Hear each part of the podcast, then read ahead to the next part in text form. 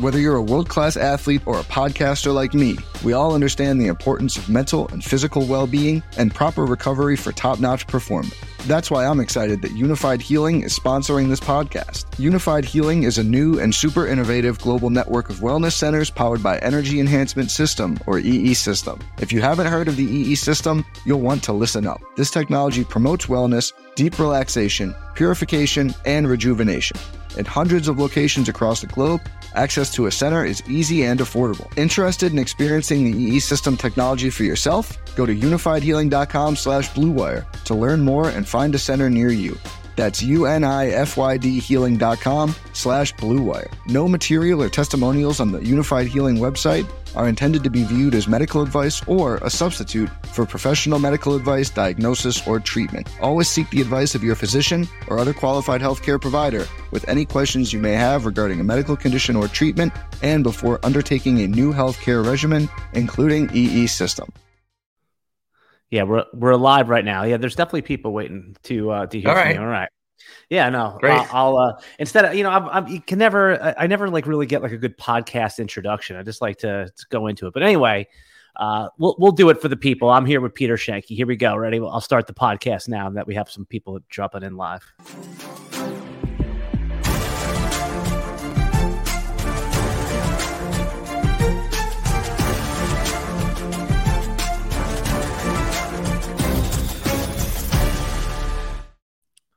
Welcome to the RotoWire Fantasy Football Podcast. I'm Alan Seslowsky, sitting in for Jeff Erickson while he lives the life of leisure. Here with very special guests, RotoWire co-founder, president Peter Schoenke. What's up, Peter? Hey, thanks for thanks for having me. Yeah, yeah. I, I think you uh, you get to cut the, the the red velvet rope if you ever want to come on the podcast. You know that. But there's um the reason I wanted to have you on today. You know, first of all, you know we're at the point of the fantasy football season where you know takes are exhausted. So I'll ask you some of your football takes, which I always love having towards the end of the podcast. But um, RotoWire's been in the news recently with the sale of the of your company to and along with your partners to the gambling group, uh, gamblinggroup.com. What was it? It's gambling.com group, correct? Correct. Yes. Yeah, so there's a lot of questions, especially from some of the RotoWire subscribers and longtime readers of the content. And we'll cover all of that, including what it means for them and and everything, what your role is going to be. But first, I, I think there's a lot of people that want to know the history of RotoWire. Like, how did when did the company start? How long has it been around? Just give us uh, some of those details. Well, it's essentially been five years. So about 25 years ago, uh, in December, uh, Jeff Erickson and Herb Ilk and I got together, and we'd always uh, Herb and I, in particular, had thought about starting an internet business. And he wanted, you know, this is uh, so this is 1996, and you know, Yahoo just gone public. Uh, we're going way back here. This sounds like I'm talking about the Civil War or something. And uh, he had a bunch of ideas, wedding site, whatnot. And eventually I said, uh, why don't we do fantasy sports? We spend so much time on it anyway. And uh, my day job at the time was I was a reporter uh, for a newswire service called Dow Jones Capital Market Report. And I covered the uh, futures and options market in Chicago. And at the time, I thought my, my idea was why don't we create for fantasy sports what the Bloomberg terminal was and similar services for I remember that. traders. The- it was called the Bloomberg, right? That like little computer that Well, sat so- on people's desks. Still does to this day. I mean, there's still Oh, you can, still You know, around? still you know in Bloomberg, plenty of money. So, and that's the primary uh, you know product, right? Is that same same terminal? I'm sure it's changed a lot in the last 25 years, but uh, now it's kind of the concept. And, and uh, you know, so we came up with Player News uh, as as kind of like the main idea, uh, which still you know to this day everybody follows our standard of news and then analysis. You know, that's what we originated, and you know we built you know custom scoring so you can input your league based on project get back you know uh, rankings based on uh, we were one of the first if not the only people to do that. Um, and so you know we had we built a website right away and and we've been doing it ever since. And uh, you know i've had a lot of ups and downs. We we sold the company in 1999 to a company called broadband sports uh, that quickly went bankrupt. It was kind of As as Chris Liss as Chris Liss always calls them, the fraud band. Yes, yes. then we got we took the company back after that out of bankruptcy, and um, and uh, they wouldn't uh, as part of that process they wouldn't give us our name back. our what was the original name of the company? Roto, Roto, the original name is RotoNews, rotonews.com. If you go to rotonews.com right now, it goes to RotoWire. We eventually did get the name back. But we had changed our name when we restarted the company. Same people. And we've been doing it under that name for the last 20 years. And uh, it's the same partners, same people. Um, you know, at, at, one point uh, in that process, as we moved along, Chris Lissen, another person who's, uh, I don't know if he's been on your podcast, but Tim Schuler, our CFO, and, uh, you know, does lots of content stuff behind the scenes. Uh, you know, he, he joined as a partner as well. So it was the five of us as partners for like the last 20 years. And, um, you know, it's been, you know, and beyond that, the staff uh, has been very stable, you know, and people who are, are listening now probably, you know, have come, you know, are familiar with our writers and editors and podcast hosts. And it's been a very uh, stable group of people for the last, uh, you know, 10 to 20 years. And we have people who are freelancers who write for us who you, you may not see or know as, as a consumer of the product who've been writing for us for over 20 years. So yeah, it's been a very stable group and it's been a fun ride. And uh, you know, kind of the gist of the the the acquisition of the, of the sale was there's just a whole opportunity coming in with with you know legalization of sports betting in, in America, and it's going to really change the industry. And uh, we need to you know figure out how to attack that market and um, provide a lot of value to our readers and for all the, you know, not just not only sports betting, which will probably become available to you know almost everybody out there in the audience that's listening, uh, sports betting in a legal and regulated way, um, but also there's going to be just a lot of innovation and new product ideas that are going to come along, and we want to be at the forefront of providing news and analysis for that. I mean, I think uh, uh, innovative companies like DraftKings and FanDuel and MGM and all the all the other uh, sports betting entities that are getting into the game of the U.S. media market are going to come up with a whole bunch of new products and ideas that we probably don't even know. Um, you know, 10 years ago uh, or, or so, uh, you know, daily fantasy sports was not something that I'd contemplated being as big as it is now. And, you know, being a, a market that would require all kinds of news and analysis. And so, you know, stuff's coming. I don't know exactly what it is, but we want to be well positioned for it. And this, this really helps us do that. Yeah, and I'm going to ask you a ton of questions about that. We fast forward a little bit. I just want to rewind a second. Also, I'm fascinated uh, about the business of fantasy sports because just like every fantasy player, you know, I love fantasy sports, and anyone who's usually in this industry is in it because they love it. It really wasn't their first choice. It, you know, I know a lot of people that said they were going to go to law school or they were going to, you know, be a school teacher or they were going to start some other business. Like, go back to the beginning. Like uh, you said a little bit, you were doing financial stuff, but did anyone when you said that you wanted to do uh, fantasy sports analysis in the 90s did they, uh, people must have told you it was a horrible idea yeah, it definitely was a little bit of a you know odd thing for us to do. I remember I tried to hire an accountant the first year that I, we had the company, and uh, you know he took the business. He looked at it and he said, "You know, I can't actually take this this this work. I can't be your your accountant because this this is this is gambling. This is like illegal gambling."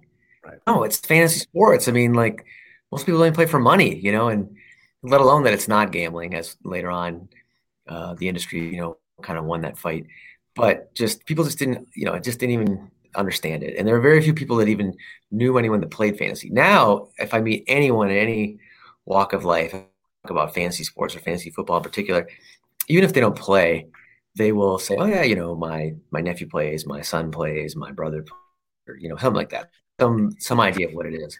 But back then, yeah, it was it was it was uh, definitely a leap of faith to to think that we could make money. But we could see it. Mean, you know, we could see the market growing. But we just love doing it. I mean, we, you know, at the end of the day, we had a bunch of other business ideas potentially do, but we knew we wouldn't, we probably wouldn't be successful because we just weren't that passionate about it. Whereas, you know, fantasy sports, we just figured we're already spending all this time anyway. So how much work is it going to be? You know, it ended up being a lot more work, but it never felt like work because, you know, it's, you know, uh, when you, when you love it, I, right. still play. Lo- yeah.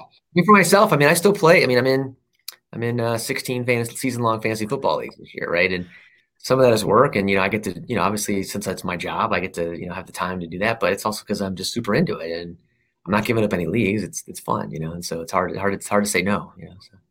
Yeah, it's funny. You mentioned something before. It's that back like in the early days of fantasy sports, especially when it was, you know, starting to become a business or at least, you know, a full time hobby you could do as a side hustle. Um, and everyone thought it was gambling. I, I, people that subscribe to RotoWire, they've been with the they they've been subscribers for a long time, and especially some, but for some of the newer subscribers over the last five or eight years, they forget that like even the NFL shunned fantasy as recently as like 10, 12 years ago. Yeah, there there were stories um, that you know I met some of these people who uh, it would be used as a pretext to fire them from their job. So they would be in a league, you know, in the office, and you know they have a $20, $50 entry fee or something like that, and uh, you know their manager would find out about it, and they they get fired over it because they'd have a rule for, that you can't gamble, you know, gambling mm. at work. Um, now maybe that's not the real reason they got fired. Maybe there's something else the reason they got fired. But they're kind of profit. But that's kind of like what it was seen as until there's like a risk to play fantasy sports. And um, like I said, a lot of people just didn't understand it. Leagues that definitely um, they just thought it was like this geeky gambling Star Trek kind of thing that you know they didn't want to be associated. I would say with. Dungeons and Dragons. You know, it's like that's yeah, the, the, game we associated with geeks. You know, like yeah, exactly. Played, so that um, yeah, so that you know that that definitely um, you know that that was so that was that was a problem. But what happened was in 2004, and we're kind of going on a side here. I can give you a lot of I could give you a lot about fantasy sports, but in like I think 2004 they did a survey of all their of their you know of the people who like the NFL, their customers, and they found so out the, that one second, just want to just want to clarify. The NFL did a survey in 2004. Yeah, the NFL, right? They did a survey okay. of you know of the NFL fans and found out that um, the uh, you know fantasy sports fans were their best fan were their best customers. You know they they attended more games, they they bought more jerseys, and most importantly, they watched way more hours of TV of of NFL football. And so All right the away, stuff then that's obvious now, right? All the stuff that seems Yeah, so right. obvious right now and today, but yeah. Right. But so back then, and then so finally it was just like a light bulb went on.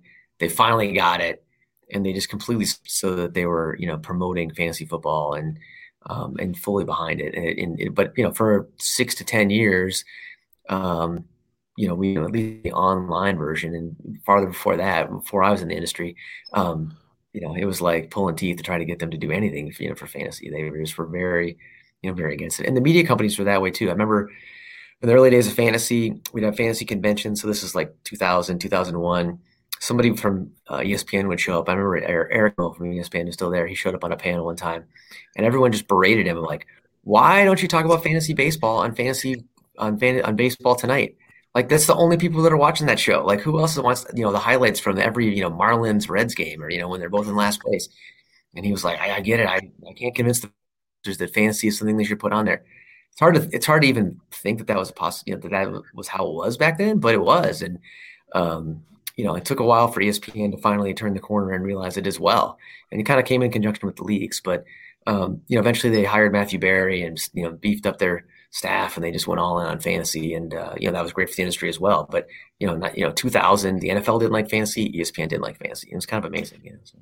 Yeah, it's it reminds me a lot. You a more recent example is the UFC. Like you know, the ESPN wanted or the major networks wanted nothing to do with fighting, and now it's you know it's it's featured in prime time uh, on Saturday night sometimes. So it just takes some time. Um, and innovators like yourself and someone like Dana White, they see it coming and they're able to capitalize on it. So you're the president of RotoWire. You've been for you know you're one of the co-founders. What's the big people must say when you when they meet you and you say, What do you do for a living? Oh, I'm the president of a fantasy company. It's been around for two decades. What's the biggest myth about your job that people think is true, but you know, when, when we pull back the curtain, it may not be as glamorous? Uh, I mean, I, I don't think they realize like how big they are, how many people there are. They're always like, "Oh, do you have an office? You know, do you just work from home, do this by yourself?" And it's like, no, there's actually, you know, we have 150 freelancers and 35 full timers, and it's a 24/7 news operation. And um, you know, it's big business, you know. So, I mean, while our company is not like, you know, uh, a huge, you know, global, you know, thousands and people, you know, type company, it's still kind of a, a small business. Um, but you know, it's a, it's a, you know, it's a real, it's a real operation. I think a lot of people just think I just write a blog at home or something like that. When I tell them I have to explain it, but now, you know, that, that was a lot, uh, that was tougher to explain maybe 10, 15 years ago. Like, you know, more recent times as fantasy's just gotten bigger and bigger. I think people, people, a lot of people know us or a lot of people just get it. You know, I mean, they just realize like, oh yeah, you're you're in that industry, and um, you know, as opposed to a long time ago.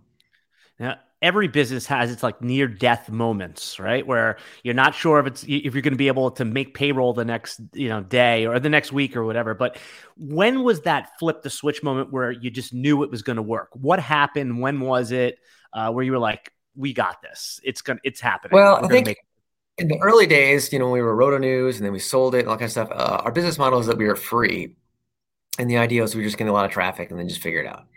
And so we'd have real big ups and downs based on the ability to sell advertising. So 20 years ago, we were actually one of the first websites, not just in fantasy, but really period, that offered a paid subscription. I mean, everything was free, free, free back then. Every newspaper was free. Um, nobody could figure out how to make money on the internet, and so we decided at the you know you know we we weren't making consistent money, and we were like we just need to charge and and and and hope that works, and it did, and people paid for it. We got consistent cash flow. We were able to put that back in the business and budget, and you know, that you know right away, you know the first year, the second year, it was like wow, this is actually you know working out. This is going to be a really steady business, and it has been ever since. I mean, and uh, you know I think that's worked out really well. I think the customers have gotten uh, it's been a great good arrangement for them too. We've been able to you know build the business, build tools, hire people, um, you know, and and and uh, you know they keep you know they keep luckily keep coming back, and it's worked out. I think it's worked out pretty well, and I think people they get. Um, I'm hoping uh, we'll use a lot of free resources if you want, but you know at the end of the day, you know when you need to know something that's going on with the a player, and you need you know you're on the clock, and you got to like type in their name and figure out you know, what's the latest news on them and their stats and pull up the projection, you know, we're there for them, you know. So, um, so I think people have, you know, have consistently found that there's a value there. So, so that's really kind of when it, you know, when it really became like, oh, this is actually going to work out. Whereas the first four years, it was like we're getting lots of traffic and lots of excitement, but it was like, are we really making money? so. Yeah, and uh, just let everybody know we're going to take a quick break here from a word from our sponsors. Okay, we're back. I'm sure you enjoyed that, right? That's uh, for the for the audio version, for the YouTube version, for the live version. You don't have to uh, sit through the the paid spots right now. We'll uh, we'll talk about some of our sponsors at the end. Hey, Peter, I was always wondering, you know, uh, did you have a professional mentor in the fantasy business, or I guess at all in any business? Did, was there someone that mentored you that, you know, if it wasn't an official relationship, maybe really just gave you good advice along the way and and really mentored you a little bit? Um, I mean, I wouldn't say there's any person, but you know, the community of the fantasy sports industry um, has been pretty tight and really helped each other out. Uh, when when we first met each other at the first ever industry conference in like 1999, it was great because we met all these people. Many of them still today, like Rick Wolf and Greg Ambrosius. Um, and it was it was like, wow, you're into fantasy, you know, I am too, you know, because it was so hard to find people, and you run a business, you know, and so then it was just a lot of good information, you know, sharing as far as you know how to how to run this as a business. You know, we all faced a lot of the same uh, issues, especially on the legal front. Like you know, uh, you know, like I said, you know, the legality of, of, fantasy sports in the early days was very much in question. And then collectively, you know, we worked together to, to solve a lot of those things. And so, Fantasy Sports Trade Association, it was known then, and now as the Fantasy Sports and Gaming Association, um, has been you know pretty instrumental in you know the growth of RotoWire and the growth of the entire business. And I think you would, if you talk to anyone um, at, at, at, similar companies, they would say the same thing. And you know, we won a lot of battles. You know, uh, Major League Baseball tried to basically put a monopoly on on fantasy baseball uh, by um, you know acquiring all the rights to the player names. We won a, a case that I went, went to the Supreme Court on that. Um, that made it so that anybody could offer a fantasy baseball game without having to go through Major, Let me so let me ask you about that though. So yeah. when that how how long ago was that case, and was it RotoWire versus Major League Baseball, or was it the collective fantasy community versus fantasy uh, versus uh, Major League Baseball? Sorry. Uh, I mean, that was you know really until uh, the case was resolved in 2006. I have it in front of me. Um, yeah. But you know, before then, it was always a big gray area as far as uh, you know who who owned the play. If you had to pay the leagues for the use of the player names in conjunction with the fantasy game or commissioner service. Um, and there was kind of a tension of, you know, whether it was, you know, you pay the you you would pay the the the players unions and the players for that. Um, and then eventually what happened is Major League Baseball acquired the rights from the Baseball Players Union and then went to all the games and basically said, you know, we're only going to have like one, you know, one or two people that do the game, or you know, we're going to put really tight restrictions on it. And there was one company, uh, CDM Sports, and his owner Charlie Wiegert, or one of the owners, was kind of the lead guy that challenged it in court, and then the whole industry supported him, and we eventually won. And so that made it where um, you know all the all you know all the there's a lot of operators that could do it. There were you know there were really um, three big three big things.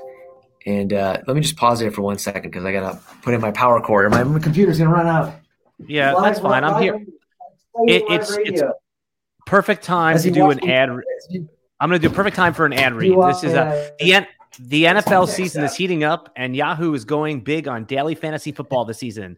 There is a ton of big prize contests throughout the year on Yahoo, including the multi entry contest, now shark free. To celebrate, Yahoo is going big on DFS as well in uh, daily fantasy, becoming shark free. Yahoo is giving users an opportunity to claim $10 free site credit. Users could take advantage of this free $10 site credit uh, for just by going into any paid contests, including Yahoo's biggest contest, the weekly $1 million DFS baller contest. The weekly $1 million uh, contest features a million bucks in total prizes, including first prize of $100,000.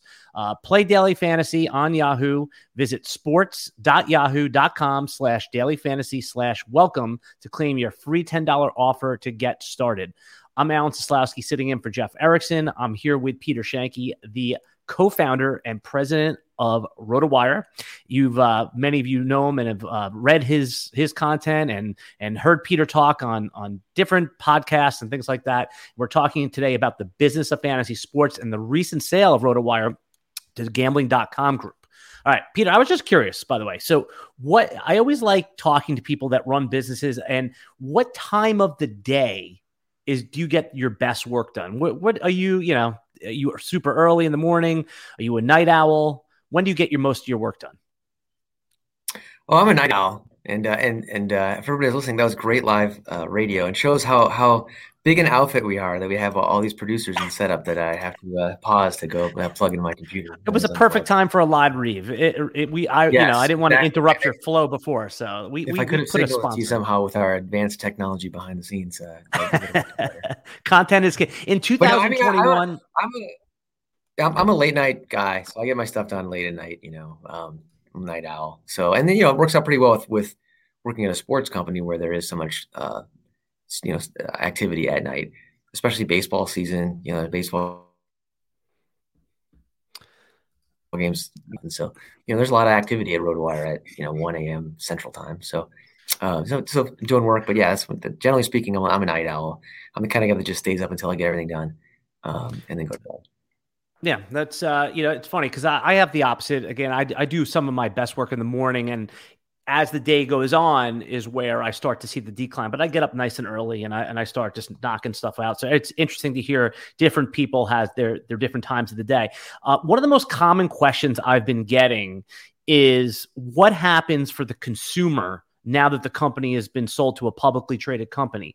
Is anything going to change in the short term in the next three months, six months, one year? Uh, I know it's impossible to predict things, uh, you know, a year out, but just talk to, for a minute to the consumer of RotoWire content and the website. What's going to be different, if anything? Well, in the very short term, you know, foreseeable near term, nothing, right? I mean, it's the same people. We're all here, you know, um, we're all staying on. It's the same writers, editors, people behind the scenes. So nothing's going to change. Um, you know, we're still fantasy sports guys, even though this is a big opportunity with um, sports betting.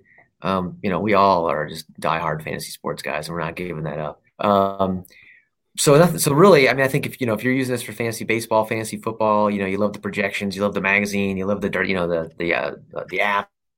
That's not going to change. Um, and I think we're just going to layer more stuff on top of it to help you when sports betting becomes legal in your state because that's what's going to happen. Mm-hmm. Um, many states are live already. There's 30, 32 states that actually have act, you know that have passed sports betting or um, or in some form or it's or it's going they passed a law and it has you know a year or two to sort of get everything rolled out. Um, that's not all online. Some is, like here in Wisconsin is just retail. Um, but you know, it's coming to you pretty soon, right? So you're gonna have more opportunities. And so we're gonna layer that on top on RotoWire. And so what I'd say to the customers is this kind of happened with, with daily fantasy sports. So 2010, 11, 12, you know, daily fantasy sports exploded. And we added a lot of tools and content to RotoWire. And I think there was a big fear from the season long fans who used us that, uh, you know, they're going to ruin ruin the site. You know, I'm all into my season long fantasy baseball league. I don't care about daily fantasy sports. You know, what's all this daily fantasy sports stuff on the website? But that didn't happen. You know, the first thing was, you know, the way we did the layout and the content. And even today, if you don't daily fantasy sports and you just want to focus on season long football, no problem. I mean, you can, you know, you're you you don't have doesn't have to be in your world. You know, all the other features that you need are there. Um, so the tabs are on there. And I think 10 years later, if you looked at it, I think that the website's better than ever, right? We have the daily fantasy stuff and the season long stuff. And we were ma- able to make enough money and add more talent and resources, such as this video that we're doing right now in the podcast, um, that it lifted the boat for the season long guys, right? They, you know, they got more tools and more people and, and all kinds of stuff. You know, we had to up our game on daily projections and lineups, for example, from, you know, from before DFS. And that's really helped season long, right? Because you have to make you know decisions based on that stuff as well. We didn't have that in 2006, 7, and 8 because there just wasn't as much a need for it for season long. But even if you had the exact same season long league with the same rules in 2015 or 2020, that stuff benefits you, right? I mean, you know, it's a Monday and you got to figure out who to start. We didn't have daily lineups to the same degree that we, you know, 2006 that we do now. That helps you. So I think the same thing's going to happen with sports betting. We're going to overlay a lot more sports betting information and tools that we're going to build. This deal is going to help us do that.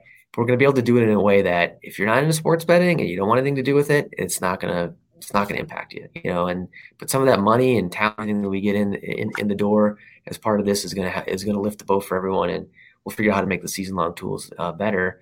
And you know, I think I've seen a couple comments from people like, "Ah, oh, season long's the best, man. Don't give up on it." You know, like, no, we're not doing that. I mean, that's that's still the the bread and butter of, uh, of us, who, you know, who are, who are at the company regular consumers of fantasy products are becoming smarter and smarter. I mean, obviously, the internet makes everything small. People are interested in it. So, yeah, there are going to be some subscribers that just like, hey, they're, they're not even aware of the sale of the company. It doesn't affect them. They're just going to keep using the site that they've always had. But what a, what a lot of people, uh, you know, again, just regular consumers have asked questions. I've gotten them on Twitter, I've gotten them in DMs is, how did this whole thing come about? How did you connect with the gambling group? Who are they? And how did you guys connect and come to this realization that this was good best for both parties moving forward? Uh, i mean I've, I, you know i've known them you know at conferences and i've seen i've seen them uh, their products just kind of know of them. I mean they're they're a european based company that's started by americans. So they they, they kind of know the both worlds really well which is why it's a, a good fit. Um, they've had a successful business for over a decade in Europe. It's a profitable company. They know the gambling world and the sports betting world very well but they're also American founders. So they, you know, they're knowledgeable and sort of steeped in U.S. culture of sports and sports betting and fantasy sports. So that's kind of a rare combo. I mean, most of the companies that are coming in the market uh, for sports betting in particular, especially the operators, um, they're very European and they don't really know the, the, the U.S. market. I think they've had some trouble adjusting. They especially don't know fantasy. They don't they don't get it. I mean, fantasy in Europe is not really at all what it is here. Um, and so I think that's been a little bit of an impediment for them as they've sort of moved into the U.S. Um, and these guys, they got it right. So they that that from that aspect, it seemed like a pretty good fit. But uh, yeah, I mean, you know, it's we've we've you know throughout the whole history, I've always my myself as, as the president have always had a you know uh, an approach to say, you know, hey, you know, if you if you want to figure out a, a or a sale or a development, let's talk. But you know, we we you know we had a good, viable, you know, strong company and we weren't going to do something like this unless we thought it was a really good fit. And you know, to be honest, we got a good return for the work we've done, and this one just you know it worked out really well. And so once once we started, once they're in, once they were interested, you know, we talked to them, and uh, I think we got a, a combination that's going to be a, a, a, real winner going forward. What's something, um, maybe a point of view or a expertise uh, opinion that you have on the industry that almost nobody agrees with you on? I don't know about that really. I mean, the, the nobody that I'm really like different anyone else on. Um, Is there something about the business of fantasy or the fantasy leader? You know, so I you Say know, that I'm t- I, I, I talked over you. That's fine. I think probably the biggest thing is just that fantasy is still going to be viable, and you know, I think that's not like um, that's not necessarily an opinion, um, a minority opinion, right? Where I'm an outlier, but I think as sports betting moves into the US, I think there's a lot of people in the business especially those that come from Europe and places where there's been established sports betting the whole time, that are like, well, fantasy is just kind of insignificant. It'll just go away. You know, it'll just be, you know, that was just because Americans couldn't bet.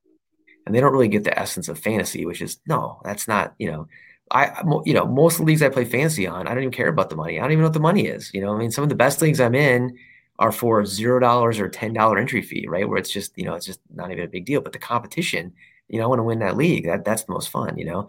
And then you know, sure, there are a league you can win a lot of money on, and sure, who would want to win the you know the DraftKings Milly Maker or the five hundred thousand dollar contest on FanDuel or whatever? I mean, that, that's too, and if that's if that's where you're um, that's what gets you excited and that's what you want awesome you know but that's not really the core of fantasy core of fantasy is just competing with each other players stat analysis you know winning the game within the game um, and not really about the money and i think that a lot of people in the sports betting world um, who come from, like I said, from established, you know, countries where they don't, where there's sports, sports betting, countries where there's established sports betting and there's not fantasy, don't really get that.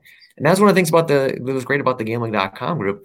You know, they got that, you know, that was like right away that you, you know, you could tell, you know, given their backgrounds and everything like that and their approach to the company was, you know, they, they understood that, right. So, that, you know, they think, you know, they're, they're super excited about fantasy. They want to figure out how we can, you know, take the existing company and make it better, but then add in you know the sports betting on top of it and try to figure out how to make more tools and um, you know and, and economic activity around that in a way that's uh, our our our users and the relationships we've had with all our customers over these years, uh, you know, enhances that doesn't ruin it or destroy it. So you know that, that thing I think that's you know that's that's going to be good. But yeah, that's the main thing. I'm waving the flag. And, uh, you know, I think RotoWire and the industry in general, we have the best, you know, the best customers of anybody in the sports business, and uh, I think everyone the, the the sports betting world is going to realize that pretty soon what I what I always liked about RotoWire as a consumer first before I was working for the company is that RotoWire always assumed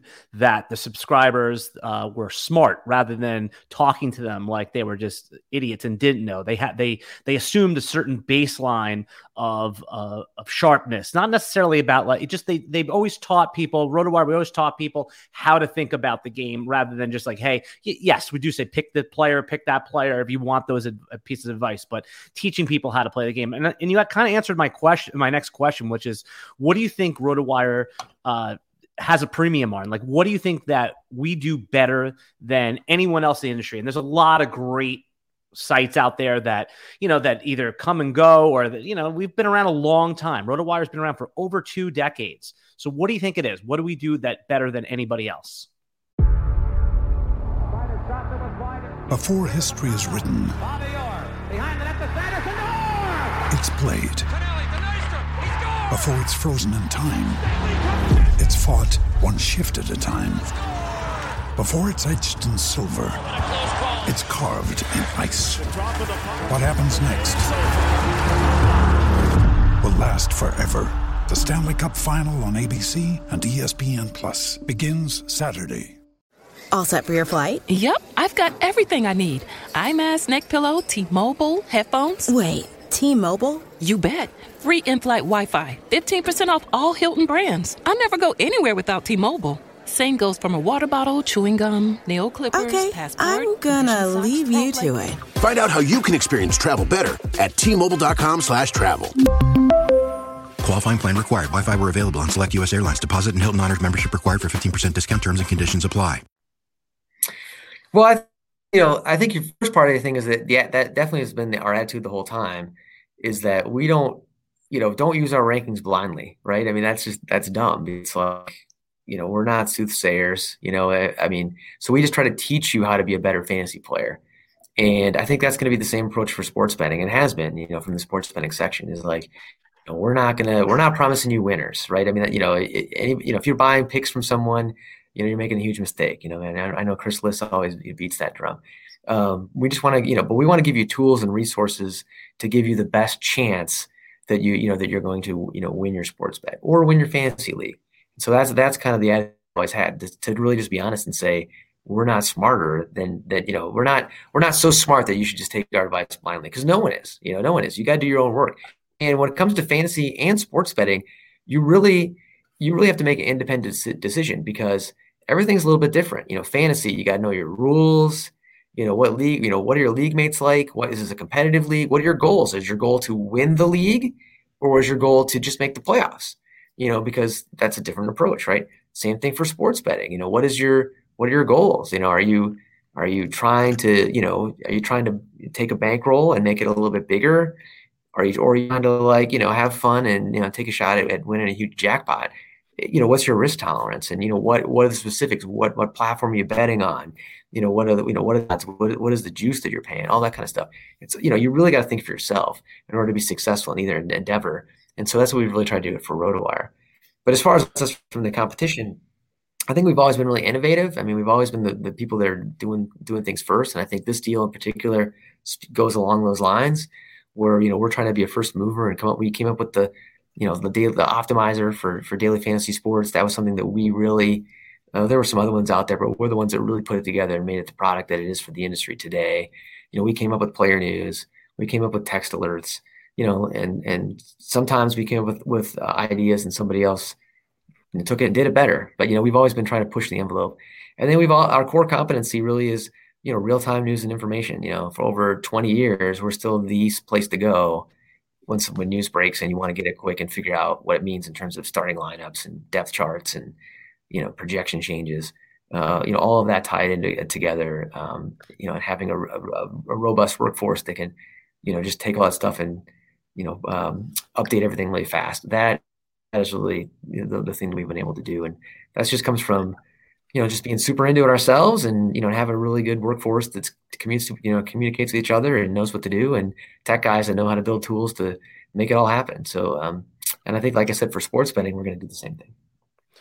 What was the first real job you ever had going back before you know before this? I know you said that you were first doing this, but yeah, first real job you ever had going back. Uh, that was a caddy, so a golf course. You know, like uh, do that before you're 18. So, yeah, I was a caddy, so I learned a lot about golf, uh, which was great. Um, and uh, you know, that part was fun. Got to play for free on Mondays at, at the golf course for a caddy, but. Uh, yeah, it's amazing that, that, that, was, that was the huge benefit. You got to play for free, right? I mean, of course, you made a few well, bucks. I mean, was, you know, yeah, it was a fancy, fancy golf course that when you're you know 16, you can't really otherwise afford to get into. But I did make me a good golfer. I'm, I'm still a terrible golfer, so I didn't I know a lot about golf as a result, but uh, my game never improved really. So. What, what was your first car that you ever had? And, and, again, just to give you you know some context here, I mean you know everyone either had a clunker first or this or that or what was what was the first time that they handed you the keys and it was yours? No, the first car I ever bought was a Saturn, so you know it shows how old I am. But I remember those, the Saturn. They were they were like all plastic, right? Yeah, it, it, was a quality car. I mean, it certainly it was nothing sexy, but got the job done and low maintenance. So um, it's not, it's not the kind of thing you look back at and say, well, wow, it was like a you know car that you know I wish I could buy again, and it was you know so it was it was you know it was great, but but uh, you know it got the job done, so I can't complain. I, I had a uh, a two tone brown 1979 Ford Fairmont, and the key was that because I got it for free, you know, my grandfather gave it to me for free, and he had to stick a pencil in the carburetor for it to start, so it wasn't exactly uh, you know great on dates. You know what I'm saying? You had to uh, it built character. You had to go out into the front in the freezing cold, lift the hood, stick the pencil in the carburetor. So I, that you know it always a couple a couple more like just like fun questions before I get back into the uh the, the business side. What was your favorite childhood sandwich? Sandwich. Uh, childhood I, sandwich. I, I, don't know. I don't know if I have a. I'm not, you know, not, I don't know if I'm that much of a foodie. You know, to remember it, you know. So not in the food. What was your like? What was your favorite brown bag? Was it? A, were you a peanut butter and jelly kind of person? Uh, bologna and cheese. Yeah. You know, okay. Yeah. All right. I mean, for some reason, I, I, used to like bologna and American cheese. I don't know. Like, I would never even think to eat that now, but that was like a thing when you know when we were kids.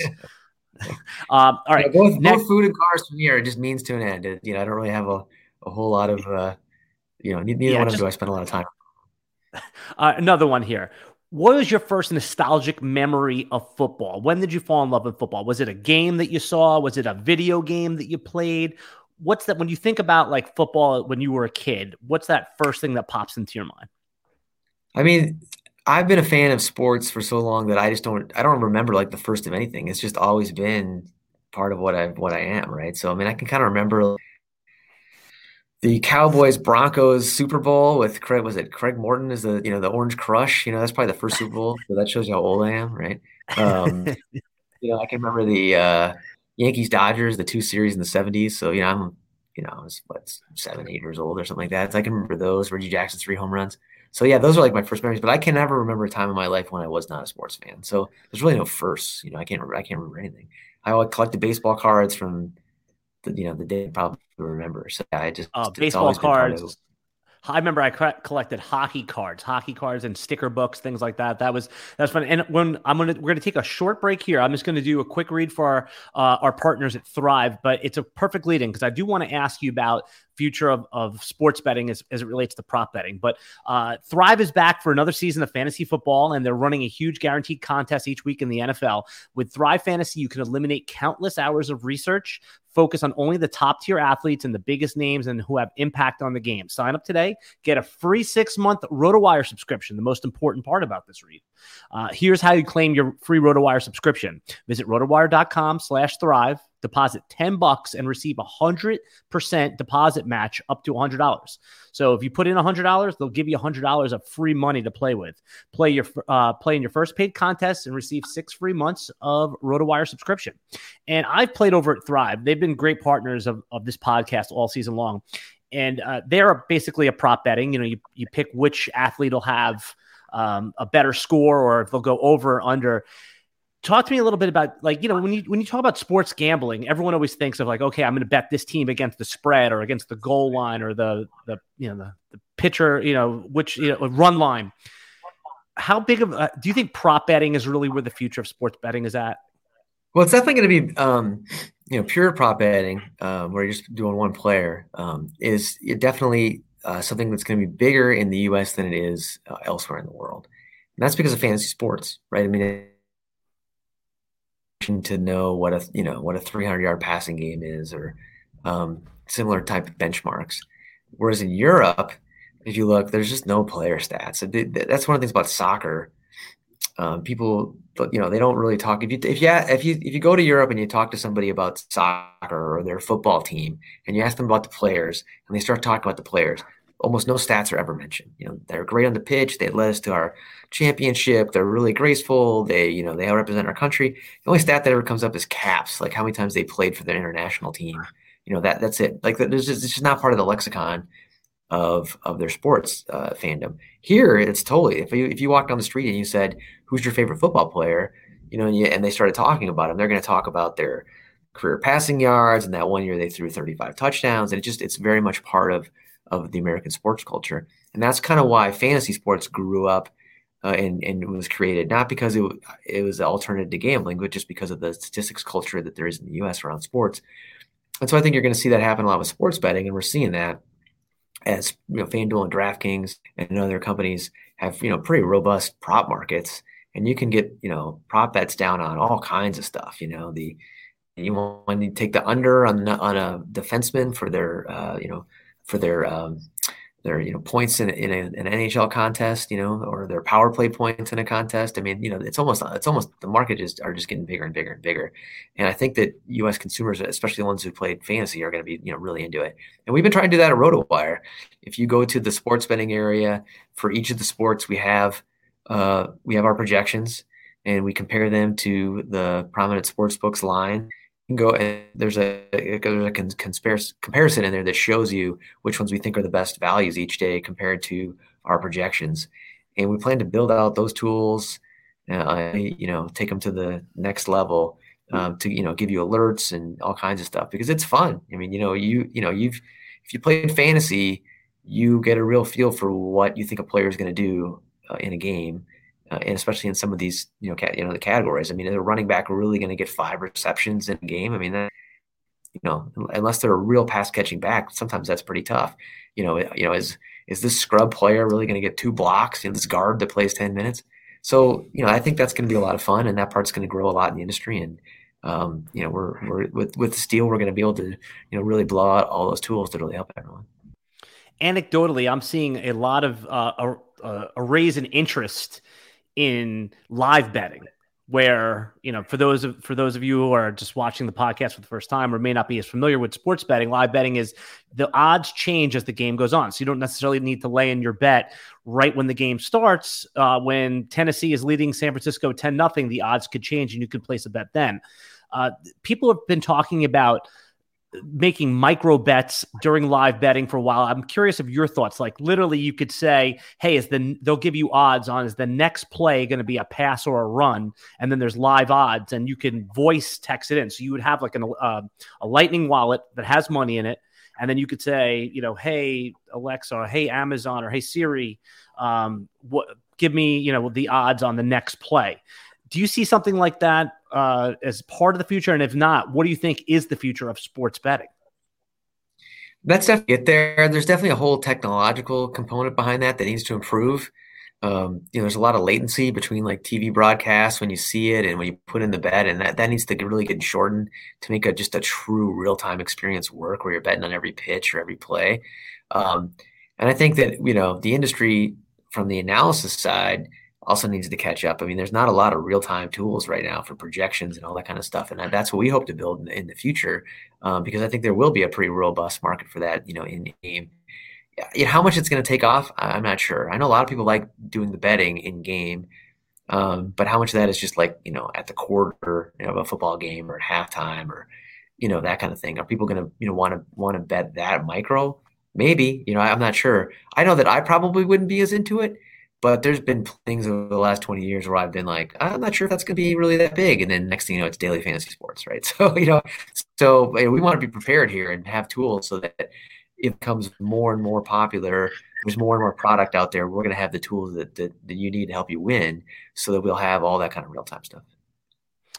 I'm Alan Seslowsky, sitting in for Jeff Erickson on the Wednesday podcast, RotoWire Fantasy Football Podcast, here with Peter Schoenke, co-founder and president of RotoWire. All right, Peter, people people stuck with us this long, so I'm curious about some of your fantasy football takes. Uh, is there anything else you want to add about uh, the business of sports, or can we move on to some of your takes? Well, let's talk some bread and butter football here. So. Okay.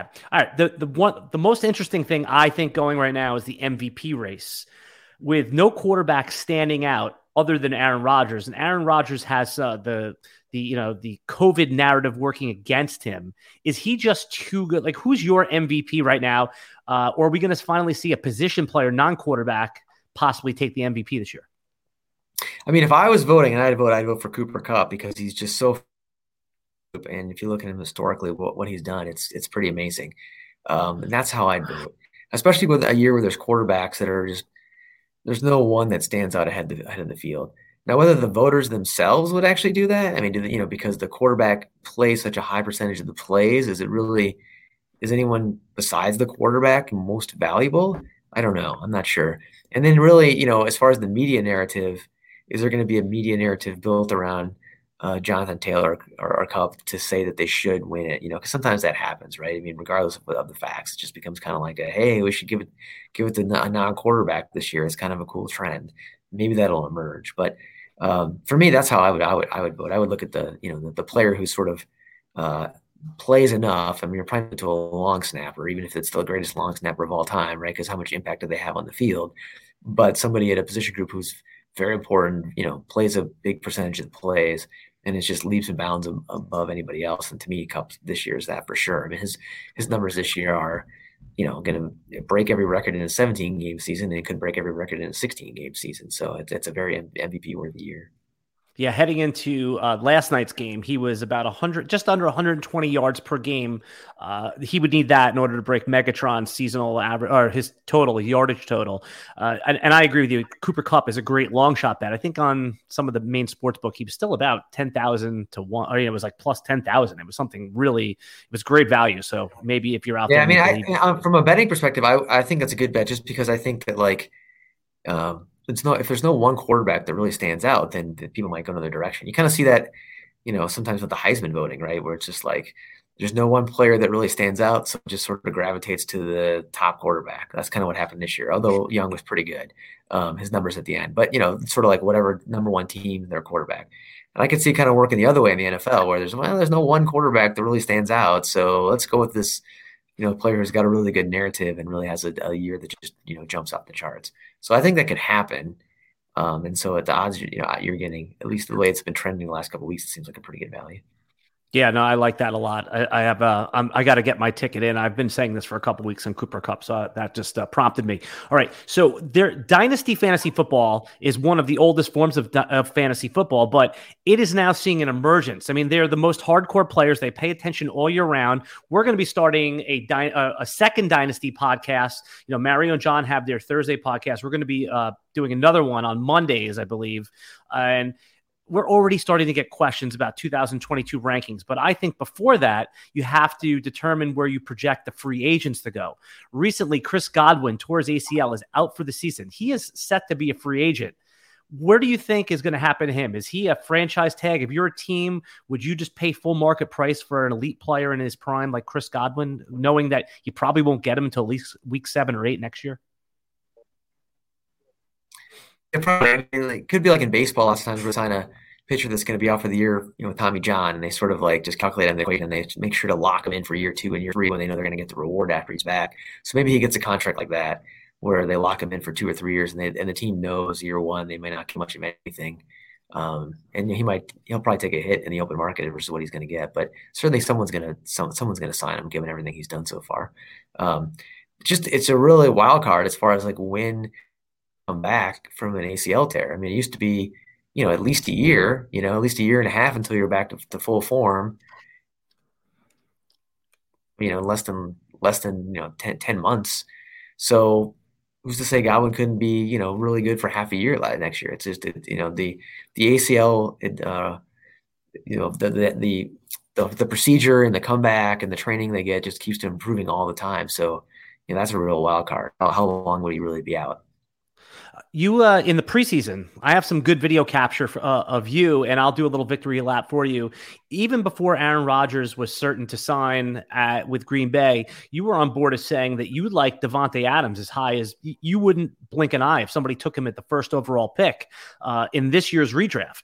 If Aaron Rodgers does not return to the Packers, and I don't see the Packers letting Davante Adams walk out the door, with even if they have to franchise tag him, what's going to be your outlook on Davante Adams from a redraft perspective, 2022? If Jordan Love, or you know, say they just get some veteran to hold the line if they're not confident in Love. Uh, I mean, he would definitely take a hit. Like, let's just say Love's the quarterback next year, just because with Rodgers, you just know he's going to get all that, all those targets, right? You know he's going to get a line.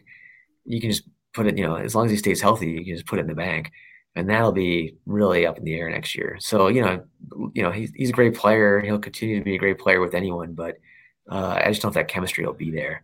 So you you know, you'd probably second or third round, depending on what you think of Love, and Love has looked pretty terrible. Um, so you know, he'd take a huge hit for sure. Um, but yeah, this year, I mean, I was really, I mean, this year's been a good year for me fantasy wise because I'm always a wide receiver first guy, and I took I took Hill and Adams, and like I've, have that combo in a bunch of leagues, and took a lot of wide wide receivers early, and you know, Calvin Ridley's definitely been a bust this year. Um, but you know, that's a you know he hurt really. I mean, that's kind of a different case than you know you kind of set that one aside. Um, and obviously Hopkins, uh, you know, got hurt. But generally speaking, I think the receivers have. It's been a good year to go all in on wide receivers early where running backs was just a total minefield and more typical of what a fantasy football season is like. I mean, usually there's a bust rate of about 10 on the ground. This year it's even higher. I mean, obviously, if you have Taylor, you're loving life, but you know, boy, anywhere else, and, and it's been a tough year. I made the, uh, you know, I'd heard this online, but I just I echoed it to a bunch of people, and I'm I apologize. I, I'm not I don't know who to credit, but someone said that people, even if you went running back early this year, you were going zero running back whether you knew it or not because of all the injuries that uh, yeah, exactly. You know, now if you took, uh, now if you got now if you got Kupp later on, then it does. You know, usually you could you could avoid that. So you know, at the end of the year, I think there's going to be fantasy football this year is probably going to come down to a very simple equation. Did you draft Jonathan Taylor? Did you draft Cooper Kupp? If not, you lost. You got them, you won. I mean, that's that's you know, it's probably going to be that that simple in, in many in most leagues. There, there was a window of time where you could have gotten where Jonathan Taylor was, uh, you know, ex- unexplainably falling to like the one-two turn. Where there's are some teams out there that drafted in that window that got Austin Ekeler and uh, and Jonathan Taylor, and then landed on Kupp as well. And those are the teams that undoubtedly will will be winning the big money in contests like NFFC if they so drafted during those times. So I'm in, I'm in a league that's going that Mike Clay runs. It's got Matthew Berry, uh, Scott Pianowski, bunch of other notable experts, Bob Harris. I'm forgetting. And uh, in that league, you know, it's a little bit of a crazy league. It's two. You start two quarterbacks. You start six wide receivers. So thus the name of the of the league is going deep. Um, but it we I finished the year with with with the guy I won somebody else from RotoWire who I run it with, and uh, we we finished in in, in in first place going in the playoffs. We had last week. And in that league, we actually got Jonathan Taylor in the third round. And that was that was you know so it's a little bit crazy because I mean obviously people take a lot of backs early in wide receivers nuts. And that was right about the time when they had the injuries in Indianapolis, but um, but that that looks like the greatest value ever. We had you know we had Cook and uh, Tyreek Hill as our first two picks, and then Jonathan Taylor. So that's about as good as a one two three one two three combo you're ever going to get. And we had Mattison, we had Alexander Mattison a, on the roster as well. So you got the full value of all the all the Vikings running backs. So we finished the year first in total points, and hopefully we'll pull out the win here. Yeah, fantasy running backs are all about finding those windows, and you're being generous with your time. I just have a couple more quick questions for you. Uh, the um, uh, for what, what, what, was the player? Let's see. I had one here I wanted to ask you about for next year. Um, no, I asked you about Godwin already and all of that. Yeah, no, that that was it. Then I had everything else. Um, fan, for right, real so NFL player. One, one, shout out. So one shout out to Henry Weinberg, who's who's the yeah, I run the league with. So I, I, I admitted his name there, but. Uh, so he's he he's my co-manager. I got you know he's he's he's done some work here for he, he's a writer here at RotoWire, and uh, I give him a lot. He's the real reason. the me. real he's the real reason yes. that you guys are winning that league. Okay, I got it. Yes, Here's, exactly. Although I, although I did pull for Taylor in the third round, I was like, come on, we got to take him here. I know the format isn't perfect, but the value here is just too much, and that worked out really oh. really well. But but here we go. Here's here's the question I have for you. So you know, RotoWire has been longtime partners with the high stakes uh, league NFFC. Uh, they have been around forever. They run an incredible business. Nobody does high stakes fantasy like them, in my judgment. That's just my opinion.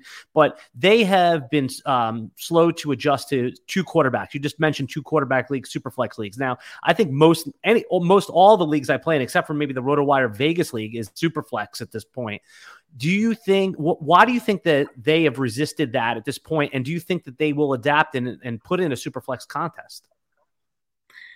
Well i mean there's a couple factors at play. One is like the tech you know that you know like it's a little bit more complicated when you have superflex.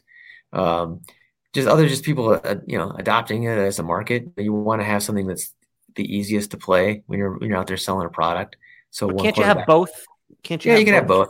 you know, the other thing the other thing about superflex the negative about superflex is you know you can't have like it's tougher to have like a four a 16 team league right? Or even a 14 team league you know it gets easy right?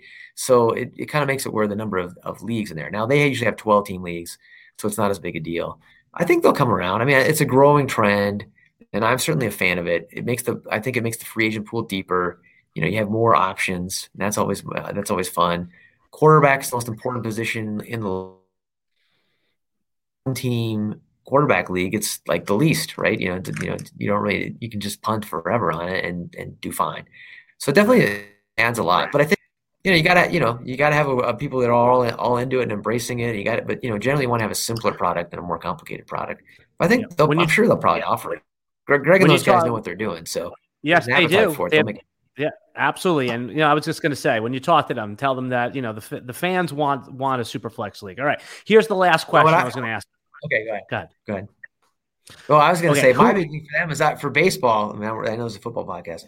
I, that's fine. That is Sunday deadlines. That's my that's one of my mantras for the whole the whole industry like you know like you know sunday sunday night man i'm too tired to, to do that for you so. right? Baseball waivers is like uh it's you need to like if you want to do it correctly you need to block out two and a half three hours of time. If you want to do it correctly yeah. you can do it in an hour but it's a tw- you know you get up early or you stay up late and you have to do it right. It's it's a well, plus i mean you, i also advocate of setting your lineup for baseball football and hockey but baseball especially on friday because you have three days ahead of you so you kind of like know that you're going to get the value. Was when you set your lineups on monday or tuesday usually there's not even a slate of games on Monday for most of those sports. Mm-hmm. And so usually you usually have some injured guy, and you're like, ah, do I put him in there for the whole week or not the whole week? I don't know. So I'm a big advocate. The leagues I run, they all have Friday deadlines. Now with football, this is a football podcast. It's not as much an issue, right? Obviously, you know, there's once a week, so it's not a big deal, but it's a big deal in these other sports.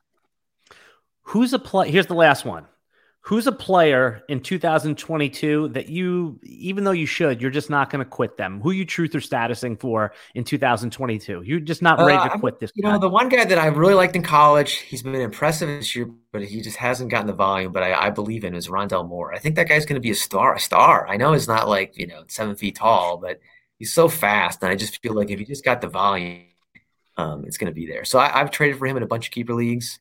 He's been cheap.